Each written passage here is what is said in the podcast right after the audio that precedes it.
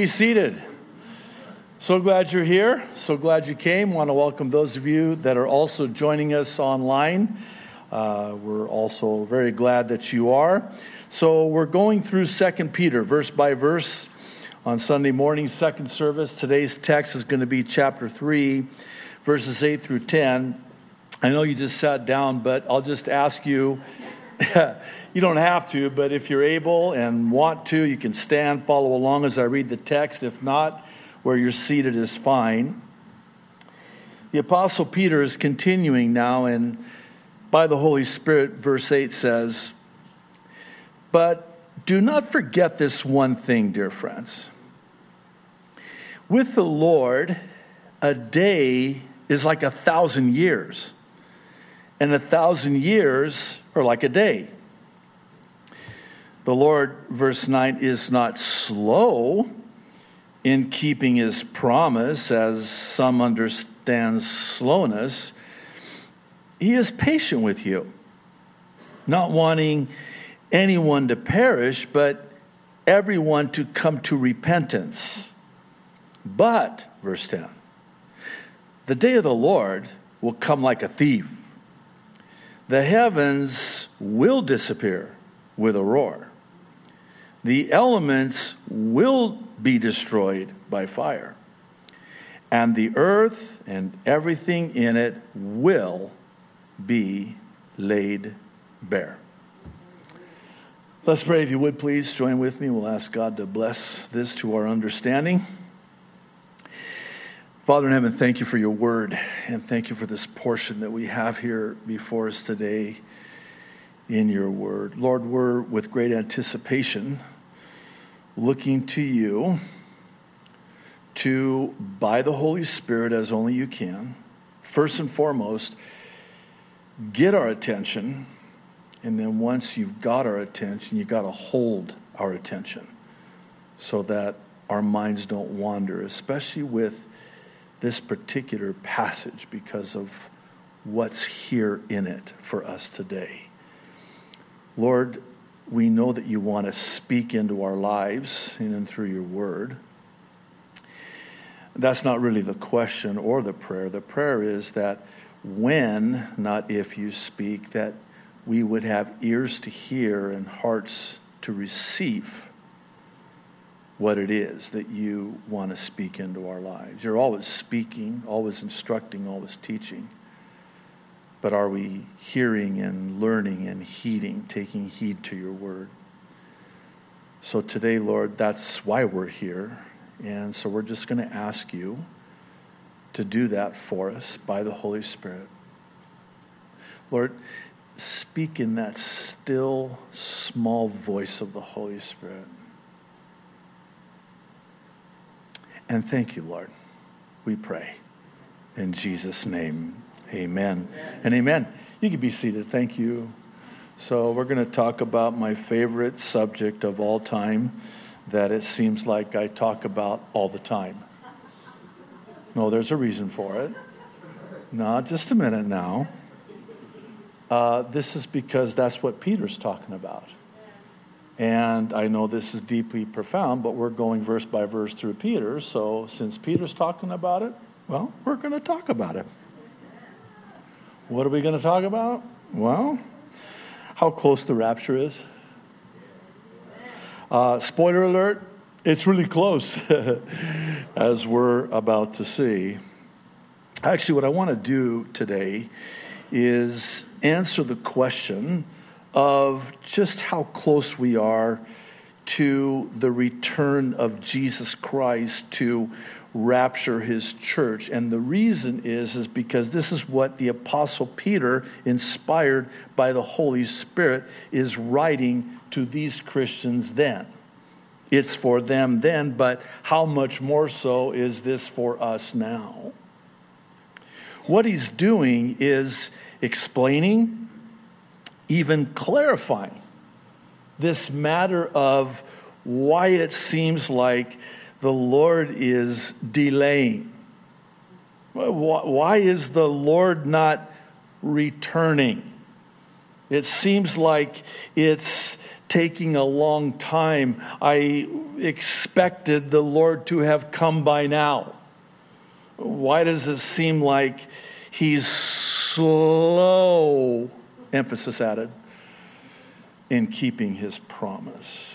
Now, he's addressed this in the prior verses because this was the issue that they were dealing with. Not only were they dealing with this in their own hearts concerning the Lord's return, but they were dealing with these mockers who were ridiculing them, it, it seems, all the time, mocking them and, and ridiculing them and scoffing at this notion of the Lord. Where's the interesting word promise of the Lord's return? It seems like everything just keeps going on as it always has. What makes you so sure that it's in your lifetime? Everybody thought it was in their lifetime. Yeah, I know. Even the Apostle Paul thought it was. When he says, We who are alive and remain will be caught up, Paul was a we. Let me try that again. When he says we, he's referring to himself. We. Notice he, he didn't write in 1 Thessalonians 4, by the way, the go to rapture passage. Notice he doesn't say uh, the people who were alive at the time and remain will be caught up. No, he says we who are alive and remain will be caught up. Why? Because the doctrine of imminence is such that nothing has to happen before the rapture happens. Could the rapture have happened in Paul's day? Yes. I'm glad it didn't. Let me just think about that. I'll let that sink in a little bit. Um, the rapture could have happened at any time. Wait, are you saying there were no prerequisites or preconditions or any kind of signs? No, the rapture is a signless event. Nothing has to happen before the rapture happens. So it's in that context that the Apostle Peter's wanting to kind of settle their hearts and sort of explain why it is that I know it seems like the Lord is delaying his coming. He's slow in keeping his promise. But actually, I want to uh, encourage you because that is certainly not the case.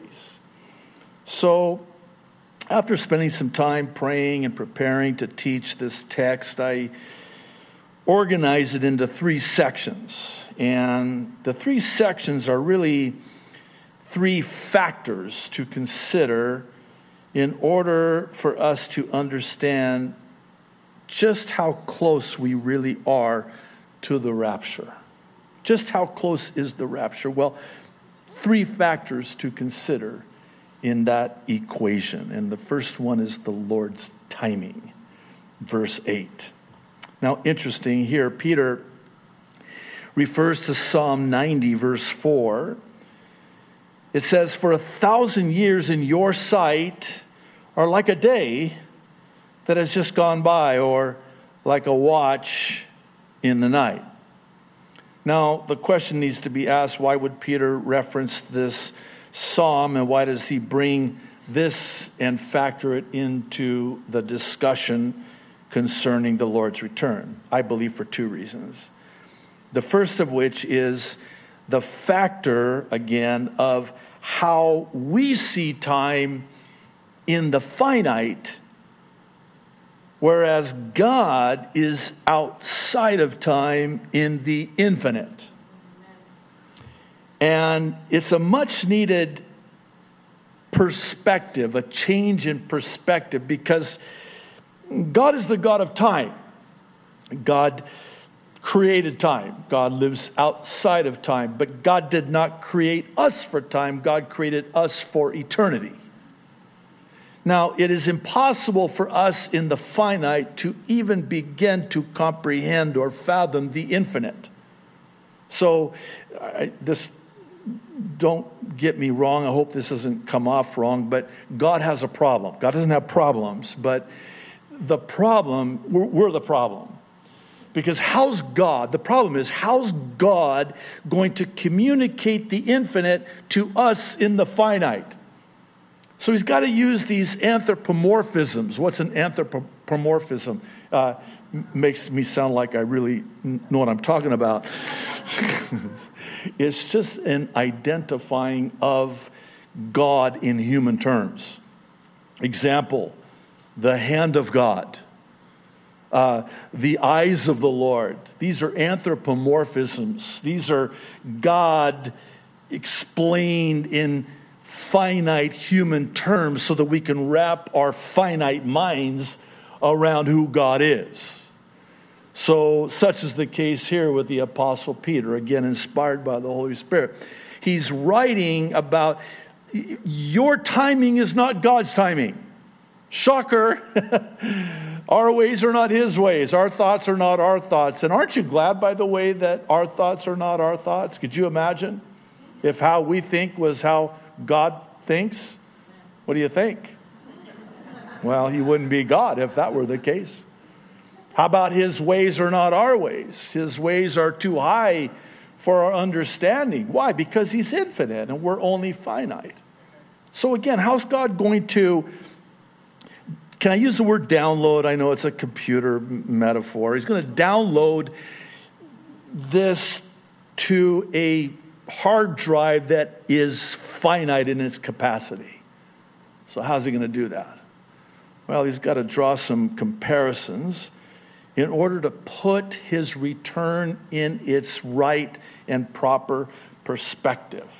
And this is one of the reasons why Peter quotes Psalm 90, verse 4. It gives us now sort of a gauge. We've got now something we can kind of get our hands on, our mind around. Okay, a day. Well, to the Lord, uh, one day is like a thousand years for us. Now, if you think that through, which is this is what makes people's hair hurt, people who still have hair. Uh, but if you think that through, from the time of Adam to the present has been approximately 6,000 years. We're going to talk about that in a moment. 6,000 years. So think about this. Let this sink in. It's only been six days for the Lord since He created Adam, just to put it into perspective. Well, now that's kind of a game changer. Oh, I mean, it's been 6,000 long years. And here's God going, it was a week ago. What are you talking about? you know, so this is, so last week you were here, right? Just say you were here last week. You probably weren't, but if you were, uh, great. So, do you realize that that's, well, I know this is deeply profound. It's been seven days. So think about that now from the infinite perspective of God who is above time, living outside of time. Uh, he created Adam on Monday. We were here on Sunday. He created Adam on Monday. And now it's six days later. Does that help? I sure hope so, because that's the best I got. There's a second reason, and this is where I wanted to go with this, and it is so powerful. And if you're anything like me, and I suspect you are, it is amazing in terms of biblical typology and biblical numerology. What do you mean by that? Well, we have types, shadows, pictures, what I call scripture pictures throughout throughout the Bible, where it's a picture of that which is yet coming, the typology. So, example would be, and we've talked about this, I'm going to use, um, yeah, Shadrach, Meshach, and Abednego. No, I'm going to use Enoch and Noah. They're all good, but let's just go with Enoch and Noah. Enoch is a type of the church, and Noah a type of Israel. Okay? So, what do we know about Enoch? One day he woke up just like any other day, got dressed just like any other day, and walked with God, and then poof, he was no more. Why? Because God took him. Where? He raptured him. pre flood. He, he, so he's a picture of the church being raptured pre tribulation. So now here's Noah and his family, a picture of Israel. What about them? Well, they go into the flood, are saved in the midst of the flood. That's Israel. They go into the tribulation, they are saved in the midst of the tribulation. The whole nation comes to salvation. That's the purpose of the tribulation. Okay, Shadrach, Meshach, and Abednego, just why not? Oh, by the way, seven, seven, this is going to come into play. Just bear with me, be patient with me. Noah was in the ark with his family for seven days before the rain started falling. That's the seven year tribulation. Fast forward Shadrach, Meshach, and Abednego thrown into the fiery furnace seven times hotter. Not six, not eight, seven. Why? Because it's a type of the seven year tribulation. And you know the, the story about how this went down. True story, by the way. This actually happened. They're thrown into the fire. so hot was this fire, it burned alive and killed the guys who threw them in. So there they are, and all of a sudden, King Nebuchadnezzar is going, Wait, we threw three guys in there. There's four, and the fourth looks like the Son of God. That's because it is. And then, it, that's Jesus, a pre Bethlehem appearance of Jesus Christ saving the Jews in the midst of the seven times hotter fiery furnace. A type, a foreshadow, a picture of the Jewish nation coming to salvation in the midst of the seven year tribulation. Are we good so far? Why are you looking at me like that? Where's Daniel? He's not there. Why? Oh, pre furnace. Enoch, pre flood. Daniel, pre furnace. Exalted, taken up to a high position. Pre furnace. A picture of the church, a type of the pre tribulation rapture. By the way, I, sh- I should probably devote just a moment to a simple explanation of what the rapture is. And this might, I hope, in so doing, answer the question of, and doubtless you've heard this question asked, well, where does it say the word rapture in the Bible? And they say it just like that too, in Jesus' name. And you tell them, well, if you have a Latin Bible, it's in 1 Thessalonians chapter 4, verse 17. Oh, you have an English Bible? I'm sorry. Uh, the English words for rapturous in the Latin, which is a transliteration where we get the word rapture. So basically, you can answer them. Don't be militant about it like I am. Just be gracious, you know. Just say, hey, it is. The, the word rapture is in the Bible. In If you have a Latin Bible, it's right there. It'll say rapturous, transliterated rapture. English words caught up too. Greek, harpazo. That's rapture.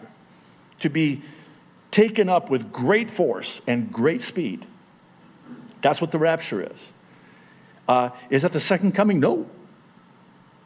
It's before the tribulation, at the end of the tribulation, is the second coming. As one so aptly said, the rapture is when Jesus comes for us, the second coming is when Jesus comes with us, his bride 10,000 by his side. So, yeah, you can praise the Lord if you want.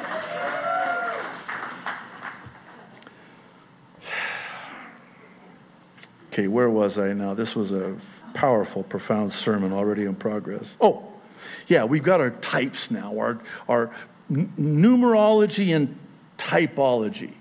So now Peter just got done telling us, just to give us kind of a measurement, to put it into perspective, that a, a, day for the Lord is like a thousand years for us, okay? So now we got a starting point, right? So if that's true, then that means that we're close. because the seventh day, because seven comes after six, it, the Sabbath rest, but it's 1,000 years. Well, isn't that the millennium? Yeah. Wait, so six days, 6,000 years from Adam to the present, the rapture happens, the seven year tribulation begins, the second coming at the end of the seven year tribulation, and then the millennium. Yeah, that's the seventh day slash thousand years. Do you see what Peter's doing here? Do you see where Peter's going here? Oh, it even gets better. Because when you go into the minor prophets, particularly Hosea chapter 6, I'll read verses 1 and 2, we read this Come, and let us return unto the Lord, for he hath torn, and he will heal us. This is Israel. He hath smitten, and he will bind us up. And I want you to pay particular attention to this. He says, After two days, he will revive us. In the third day, he will raise us up, and we shall live in his sight. Oh, wait a minute. Okay, let's go back to our measurement of a thousand years. I'm having way too much fun with this, aren't I? You're going, I wish I could have as much fun as you are. Well, I'll try to make it funner for you. Uh, wait, so a thou- wait, so okay, so 2,000 years. Yeah. Well, that, so 4,000 years from Adam to the first coming of Christ? Yeah. And I know, again, it's deeply profound, but 4 plus 2 is 6. And on the third day, they're resurrected. Oh, so, so the third day. Come on, please connect those dots. That's the resurrection. On the beginning of the morning of the third thousandth day. Are we still okay? What's four plus three? God, that took you way too long. Seven. Seven. So, two days, 2,000 years. Was Israel smitten? Yes. Was Israel torn? Yes. Was Israel bound? Yes. Well, what happened after the two days slash 2,000 years? Ah, they were revived, brought back into their land. And that was after two days, but we're not done yet because on the third day, they're going to be raised up resurrected. That's the seventh day. That's the beginning of the 1,000 year millennial reign on earth with Jesus Christ. So, Pastor, what's your point? I have a point. And my point is this. Seems like the Lord is delaying his coming, and it's just, man, oh my goodness, been so long. And well, it's only been six days. And here's the good news if you want to answer the question of how close is the rapture, we're like at the end of the sixth day, according to this. And, and for Israel, it's the end of the second day. And what comes after the second day? Thank you. The third day. That was better. The third day. So, how close are we? You guys, I'm going to tell you just to try to put it into perspective that we're very close. We're closer than you could possibly even imagine. And here's why it's been six days. So, anytime now. So, you, you think that it's like slow? That's not very slow. Hey, I was just uh, thinking about this this last week. In fact, I asked my wife about this. It's kind of like, I cannot believe that it's already going to be Sunday tomorrow. This is my Saturday uh, it's not good to be around me on Saturday nights. It's like Sundays keep coming every week right on time. and it's not that they keep coming right on time. Because here, meanwhile, I'm, man, I'm like, Lord, do you know what day it is? Yes, I created the day. I know what day it is, JD. Sundays are coming. I know. Comes every week. But my problem is, is that it feels like to me that it's moving faster. Oh, good. Thank you for that response. Uh, does it seem like that to you? Things are moving. I, I know it's not, you know, logical that, you know, somehow things are speeding up. But I know in my world, uh, yesterday was Monday, and it's already Sunday. Today's Sunday. But it seemed like when I went to bed last night, it was, it was Monday. And I woke up, it's already Sunday. That's my point. It, it's, it's fast, it's close, it's soon, it's quick. Jesus in Revelation, numerous times, uses a very interesting word in the Greek when he says, Behold, I come quickly. I'm so glad he didn't say, Be, Behold, I come slowly. I mean, that's what you think. No, behold, I come quickly. That word in the original language of the Greek New Testament is the word tachos, where we get, not tacos, where we get our English word for the tachometers, tachometers, which are a measurement of revolutions per minute, RPMs. So the, set, the time is set one minute. What's the gauge then? It's the revolutions per one minute. So, what was Jesus saying? He was saying, Behold, look, I'm coming at a time when things are revved up revving up, moving fast. Are things moving fast? Hello? So we're close. The Lord's timing is not our timing. Number two, the Lord's patience, verse 9. Now, we're going to get personal.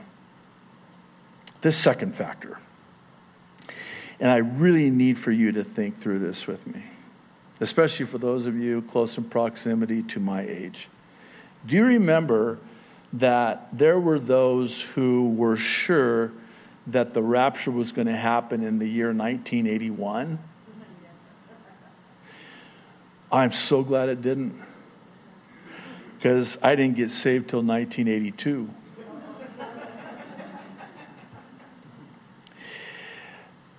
So, how close are we? Well, we're close, but the Lord is patient.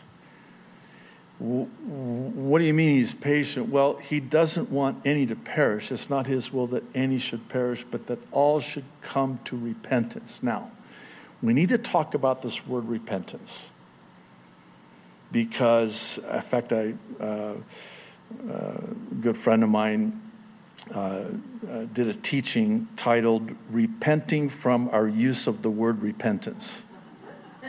Well, now I got your attention. Or at least the Holy Spirit does. What do you mean? Oh, we've misused, I'll even say abused this word repentance, and now we've made it a precondition for salvation. In other words, you need to get saved. How am I going to get saved? Well, you need to first repent. Oh. Oh, you mean there's something you have to do? Yeah. You got to repent. And so when I say the word repent, what comes to mind? I, I can't read your mind. Wait, no, I can't read your mind. What comes to your mind when you hear the word repent? Get your act together, man. You better clean up your act. That's not what repent means. How absurd is that? I better clean up my act before I come to the Lord. Lord's like, why do you need to take a shower? I'm going to give you a bath. I'm going to cleanse you from all of your unrighteousness. Have you ever heard someone say, and sometimes it's always, you know, kind of in a humorous way, you know, I, I better not go to church, man. The walls will cave in. what do you think we are? You know, um, holy, you know. You should see us on Mondays. It's a whole different. So the whole the whole picture of church is that these are people that got their act together. No, we're not. Don't look at the person sitting next to you when I say this, but we are dirty, rotten, stinking sinners saved by grace. So, back to our word repent. What does repent mean? Wait for it. Change of mind. Wait, what? That's what the word repentance means to change your mind. Well, wait, I, I thought I had to make a decision. No, just change your mind so God can change your heart. Because He's not going to force himself on you. He's given you free will. And he wants you, we talked about this last week, I think, or maybe it was Thursday night, that God wants us to choose him out of love, not by force, which is why he let sin run its course. It's also why he did not just zap Lucifer, which I would have totally done. You know, he, he didn't zap Lucifer on the spot when Lucifer's like, I'm going to ascend my throne above the most high. I'd be like, really, are you? Zap. Anybody else want to? You know what would have happened if he would have done that? The whole heavenly host would have started serving him out of fear. Oh, could you hear what they were whispering about? Did you hear what happened to Lucifer? No! Yeah, no way, way. And God zapped him on the spot. We better watch our step around here now. Oh, no, he doesn't want that. He wants our worship. He wants us to love him serve him. Not because we have to, it's a get to, not a got to. So, all repentance means is to change your mind. And when you change your mind, you're, you're, you're changing the direction you were going in. And then when you repent, change your mind, and you go in the other direction and do a 180, that's when you come to Christ. It's not like a box that has to be checked off. I repent. Wait, you did? Do you know what repentance means? Yeah, I, I repented. I, I repent again for the 810th time. It's not a precondition. You just believe. That's all you do. For God so loved the world that he gave his only begotten Son, that whosoever would repent, no, believe.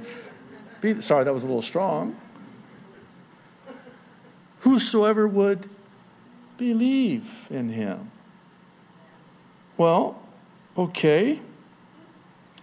I'm going to change my mind and how I believe.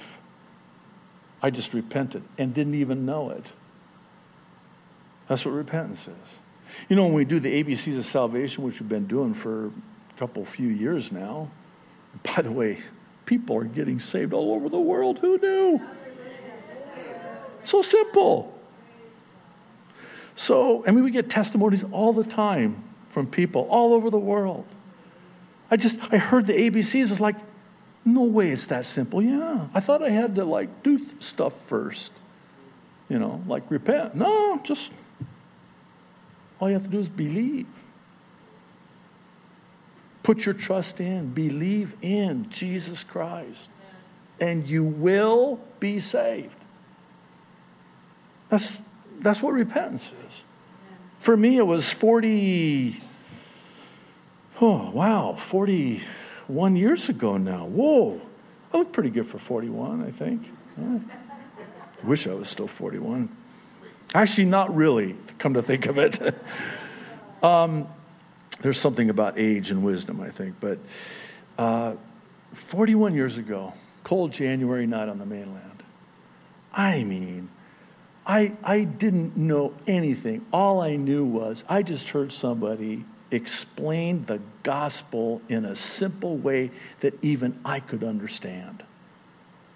And I went into, I was living with roommates at the time. I went into the room, and I, am not proud of this, and I'm, uh, please, uh, you know, understand when I refer to this that I was very intoxicated. I was on, on drugs, and I mean, I just, I prayed myself to sleep. And I, and my, my prayer wasn't anything, you know, like, I this day, oh God, repent. No, honestly, and this is not hyperbole, I literally pray, I want to go to hell. I want to go to heaven. And I was saved. What happened? I changed my mind. I believed in Jesus. I fell asleep. I woke up the next morning. I'm a new creation, man. I just didn't know yet. Because, see, I had to start my day off with the alcohol, the tobacco, the drugs, and all of the above. I went to reach for that, but now the Holy Spirit is indwelling me, going, hey, you don't need that anymore. I'm like, yes, I do. I've been trying for years to try to quit this in my own willpower. He said, no, you don't need it anymore. The desire was taken away. Listen, I know it's different for everybody. For me, it was quite dramatic. I think it had to be. I'm one of those cases, if you know what I mean. And so it was so dramatic. And, and I mean, I just had no desire. And all of a sudden, now the Holy Spirit in me was creating this hunger and thirst for the things of God. And now I'm like, I want to read the Bible. You could have never gotten me to read the Bible before. But see, I've changed my mind, and now God has started that process of changing my heart from the inside out. And so I had to go out and buy a Bible. I made the mistake of buying a King James Bible. That's all I knew. And I'm reading this thing going, huh? No disrespect. I know there are people that are very protective of their King James Bibles. But I thought, I just, you know, the, the, the this isn't working for me. Uh, so I went out and got what was known at the time as a Good News Bible.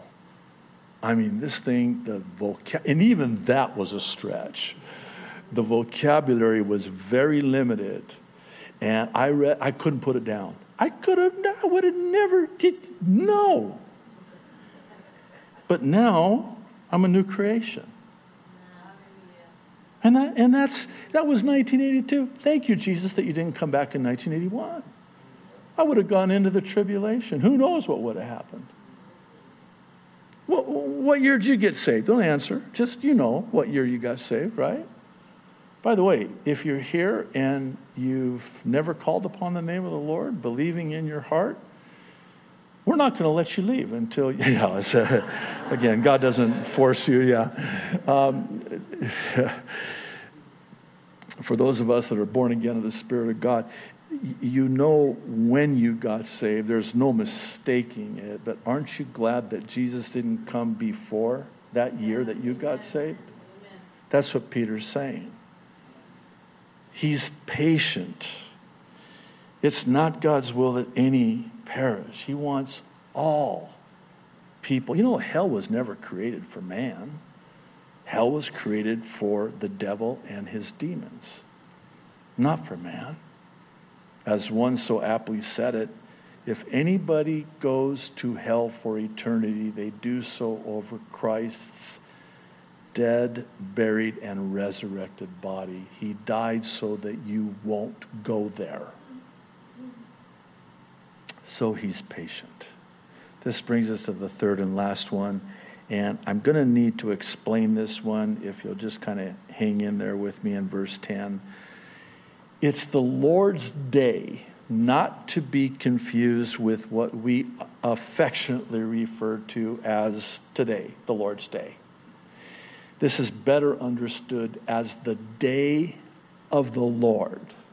Now, this is probably as good of a time as any to delineate between the day of the Lord in verse 10 and, Lord willing, next week, the day of God in verse 12. There's a distinction. What's the day of the Lord? The day of the Lord is the commencement of the seven year tribulation. The day of the Lord is not the rapture. The day of the Lord is the tribulation, the beginning of the tribulation. What's the day of God? Well, again, we'll see this, Lord willing, next week, but the day of God is the new heavens and the new earth after the millennium. That's the day of the Lord and the day of God. That's the distinction. But for purposes of our context and study today, I want to hone in on the day of the Lord. This is the final factor. And it should encourage every single one of us who long for the Lord's appearing, appearing, not coming, appearing when he comes to rapture his bride. He doesn't come to earth, he catches up off and out of the earth.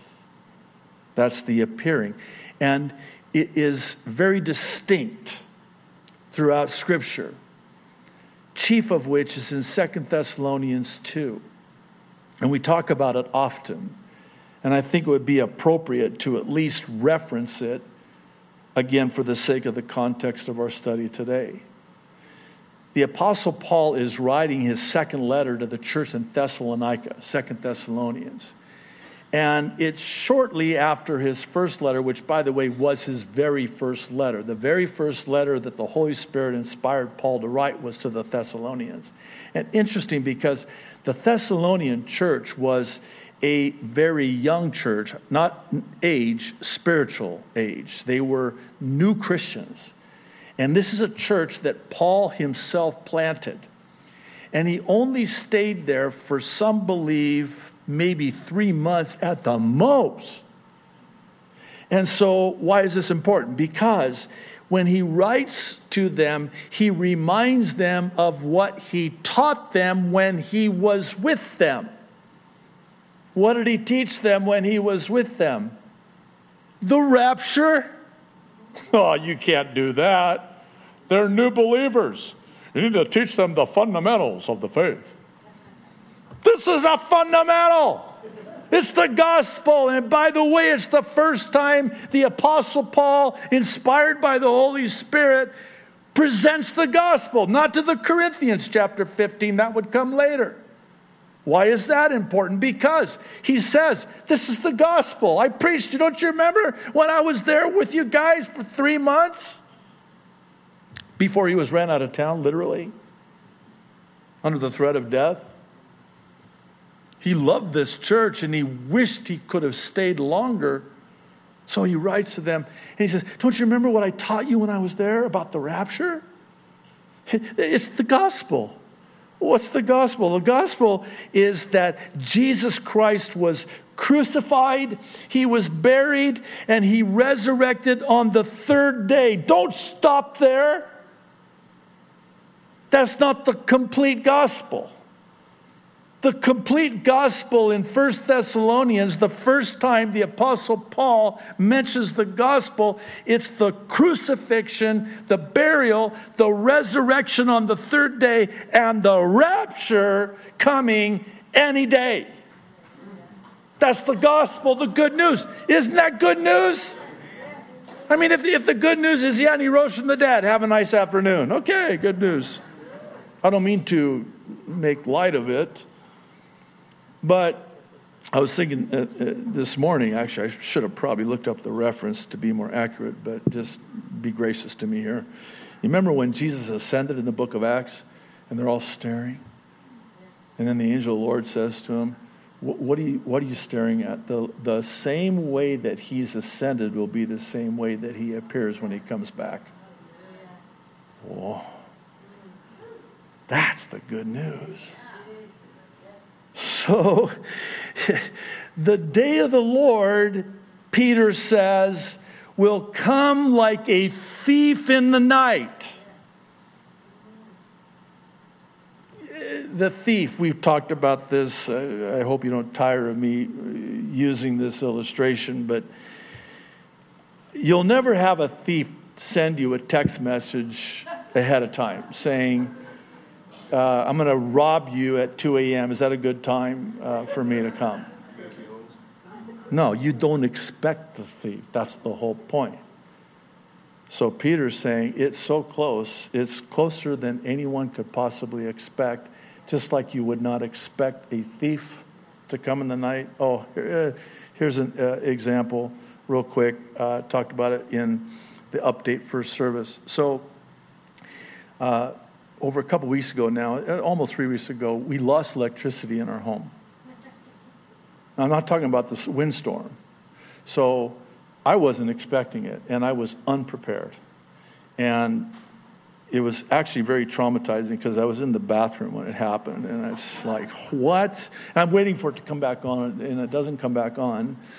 And it's dark, and of course, thank God for our satanic devices. I mean, our devices that have flashlights. So I'm, I've got the flashlight on. I'm like, where's, where's my flashlights and lanterns and battery? And I can't find them. And then when I did find them, guess what? Yeah, batteries are dead. Oh, you know exactly what's happening. The batteries were dead. I was totally unprepared. Why? Because I wasn't expecting it. So the thief comes in and you're totally unprepared. Why? Because you weren't expecting it. So what Peter's saying here is no, expect it. So the electricity comes on six hours later whatever. And you know what's interesting is I look across the street and they still have their electricity. I'm starting to think,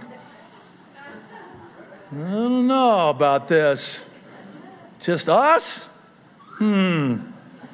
Anyway, again, enough of my problems. So, electricity finally comes back on. Yay. You know what I did? I bought 5,328 flashlights lanterns, three boxes of batteries. I even got a battery operated fan because it gets hot when the electricity goes off. You don't have fan or air conditioning. Oh, we're so pampered and soft, aren't we? So it was rough. I, I, I'm telling you, it's total PTSD over this thing. Anyway, I even got a, a battery operated fan. I'm ready now. And you know what happened? The winds started kicking up and the electricity went out. I'm like, hello, power outage. I've been expecting you. That's what Peter's saying. Be prepared, be ready. Yeah, but it's it's not going to happen. It hasn't happened. It's taken a long time to happen. It seems like he's slow. No.